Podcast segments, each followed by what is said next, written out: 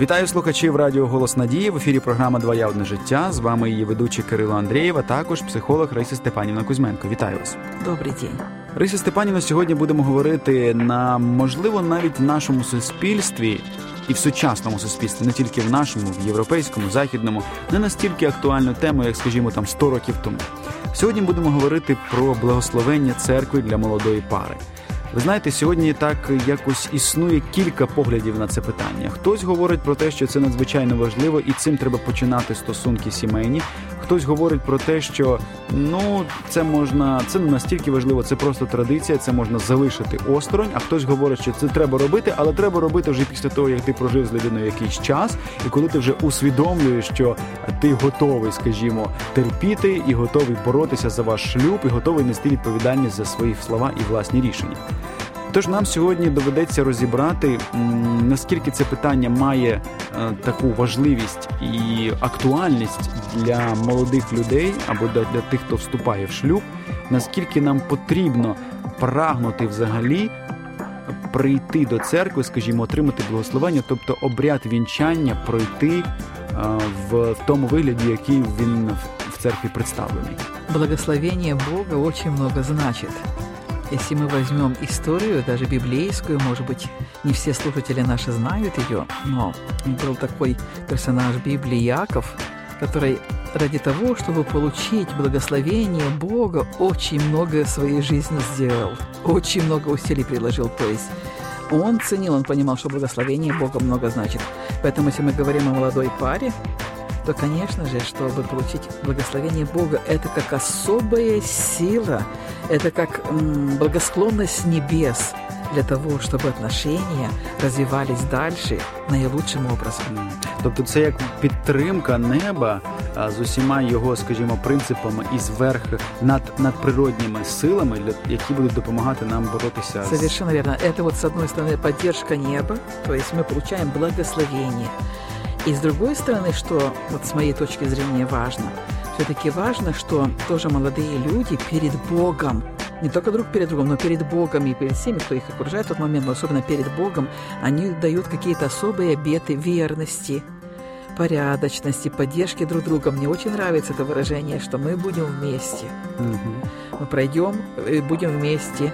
И в радости, и когда другие... То есть и когда солнце светит, и когда солнце зашло за тучи, и в радости, и в горе, и в здоровье, и в болезни, до тех пор, пока смерть не разлучит нас. Конечно, к сожалению, для некоторых людей это оборачивается только красивыми фразами, которые потом не имеют значения. Но все-таки для большинства людей, для тех, кто серьезные, имеет отношения с Богом, для этого человека очень важно это. И когда приходят в жизнь какие-то моменты, каждого не приходит, каких-то, может быть, разочарований, сложных жизненных ситуаций, человек, помня ту фразу, что он сказал перед Богом, он старается с Божьей помощью просить у него помощи, мудрости разрешить эти вопросы, а не бежать сразу в другие отношения, потому что тут что-то не получилось.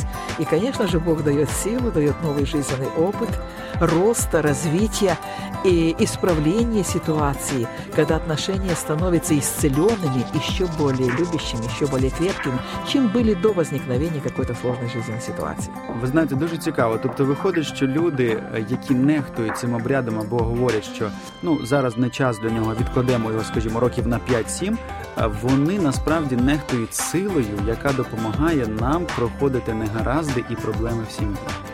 Тобто, тому треба поспішати за цим благословенням, тому що, як ви сказали, Яков розумів це, і він хотів отримати цю підтримку і це благословення, цю силу, скажімо, яка допомагала йому в житті боротися з різними негараздами, розчаруваннями, складнощами і проблемами. Не все у нас это понимают, порой потому этим пренебрегают, что это не просто обряд чисто вот придуманный людьми. Это благословение Бога, имеющее большую силу. И стоит сделать все для того, чтобы его получить. Это значит не через 5 и 6 лет подойти, да, а именно в начале отношений, когда только строятся отношения, когда все остальное происходит уже после этого благословения Бога. И интимная связь в том числе. Когда ты получил это благословение, это имеет большую силу. Быть чистыми, быть невинными в этом плане. Ви знаєте, дуже цікаво, тому що люди, наприклад, говорять про благословення так. Ну як я можу вступати в шлюб з людиною, яка, можливо, мені фізично, біологічно, так, ну ми говоримо про інтимні зв'язки, не підходить. Але парадоксально, що ті люди, які не мають інтимних стосунків, мають благословення від Бога, вони зазвичай зберігають своє інтимне життя в чистоті і святості до кінця життя, а ті люди, які нехтують і говорять, що, можливо, він не підійде, вони таки продовжують змінювати партнерів і від цього благословення не отримують. От в цьому парадокс. А скільки людей, які живуть просто так і вважають, що да, вони в цьому плані дуже хороші партнери, и тем не менее проходит немного времени, и они расходятся, новые партнеры появляются. Почему же тогда не сохраняются отношения? Вроде бы все подошли в этом плане, они находили что-то общее. Если это единственное, что их объединяет, только тело и больше ничто другого, это не прочный союз, и он долго не протянется. Так, я з вами абсолютно згоден. Давайте зачепимо ось такий нюанс. Наприклад, я нещодавно чув таку історію, що двоє молодих людей, вони хочуть, звичайно, якби все правильно зробити, вони зберігають, скажімо, інтимну чистоту до шлюбу і намагаються зробити правильні перші кроки в своєму такому подружньому майбутньому житті. Однак, приходячи до церкви, до пастора на консультування, наприклад, або до священника, вони чують від нього, ну, не те, що хочуть, скажімо, очікували почути. Хтось їм говорить про те, що ви не підходите, бо ми бачимо, що ваш шлюб буде з величезними проблемами і складнощами. Що молодим людям в такому випадку робити і чому, наприклад, служителі церкви і священники, вони так про це говорять? Що вони хочуть зруйнувати шлюб і забрати щастя у людей? Або, ну, чим вони керуються? В данной ситуации я не могу точно сказать, потому что я не являюсь человеком, который знаком с этой парой. Но я думаю, что люди, пасторы, допустим, они имеют какое-то основание, почему они так говорят. Во-первых, они имеют определенный жизненный опыт. Они поставлены Богом, чтобы помогать людям созидать семейные отношения, не разрушать. Конечно, всякие люди бывают, в том числе и пасторы могут всякие людьми быть. Но в данной ситуации, я думаю, что вот он имеет какие-то причины и освещает, на какие причины фокусируется пастор, в которых он видит, что это не будет, допустим, особо благословлять эту пару, что-то будет мешать им в будущем. Хотя, конечно, молодые люди, они в итоге могут свой выбор сделать. Послушают они этого совета или нет. І їм нести за це відповідальність, їм потім. Ну все ж таки варто дослухатися, як ви вважаєте, до порад зі сторони людей? Звісно, але я вот не можу зараз 100% сказати за цю ситуацію, тому що я совершенно не знайома з ним. Просто в загальному. Я, вот, доверяя человеку, пастору, могу сказать, что он имеет какое-то обоснование. Я думаю, что он это обоснование представляет паре, почему он так говорит, на что он опирается, говоря об этом. И можно ли исправить эту ситуацию, можно ли что-то сделать, подготовиться, допустим, к этому, да, или какое-то решение принять для того, чтобы изменить, если так они хотят уже быть вместе. Или все-таки там какие-то такие условия, что это вообще нежелательно. Может быть, очень большая разница в возрасте, может быть, заболевания какие-то есть, да, тела, организма. И просто пастор уже имеет опыт, потому что он работает с людьми, он видел это в жизни других семей, чем это оборачивалось. И он дает свои добрые советы. Но, с другой стороны, если они выполняют все перед Богом, вот они чисты, они стремятся, да, создать такие отношения, в итоге они делают последний выбор, будут они вместе или нет, и будут за это нести ответственность. Безперечно. Ви знаєте, я часто зустрічаю, наприклад, такий варіант розвитку подій, коли молоді люди, приходячи на консультування, скажімо, до священника, вони отримують від нього, ну, таку відсіч, скажімо, не те, що вони очікували. Однак відсіч ця, вона має певний час випробування. Він говорить, наприклад, побудьте ще разом, поспілкуйтеся, подивіться, тому що, ну, люди в різні часи, в різні періоди своїх зустрічань, вони якби зіштовхуються з різними проблемами. Десь було все добре в рожевих окулярах, а потім рожеві окуляри розбилися і тільки оправа залишилася, а скло повністю все потріскалося. І десь потрібно пройти ще якийсь час, побути разом, прислухатись один до одного, подивитися і, можливо, ще, ну, розважливо подумати про те, чи дійсно нам разом іти по життю, чи, можливо, ні. Тому я думаю, що не варто нам нехтувати цими порадами, а взяти ще час, молитися, спілкуватися, дружити і дивитися, як ці стосунки будуть розвиватися, чи навпаки не будуть розвиватися.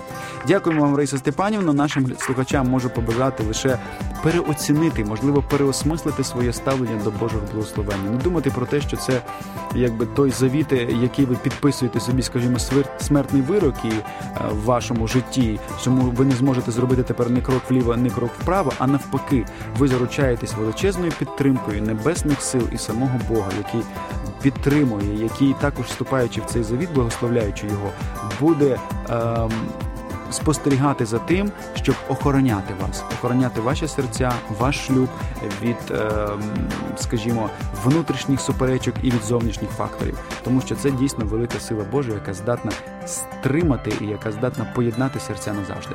До побачення. Залишайтеся з нами, досліджуйте священне писання, моліться і вірте в майбутнє.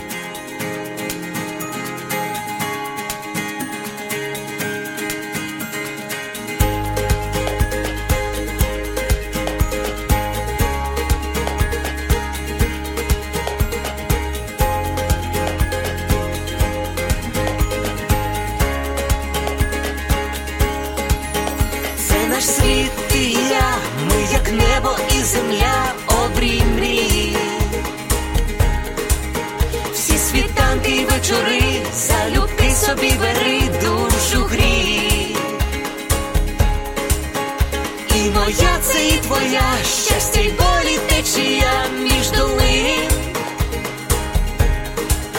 Чи ми різні, а вже ж, та для двох без меж світ один.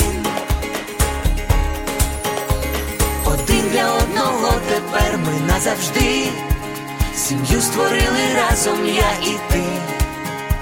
Кохати це різноманіття почуття і диво відкриття.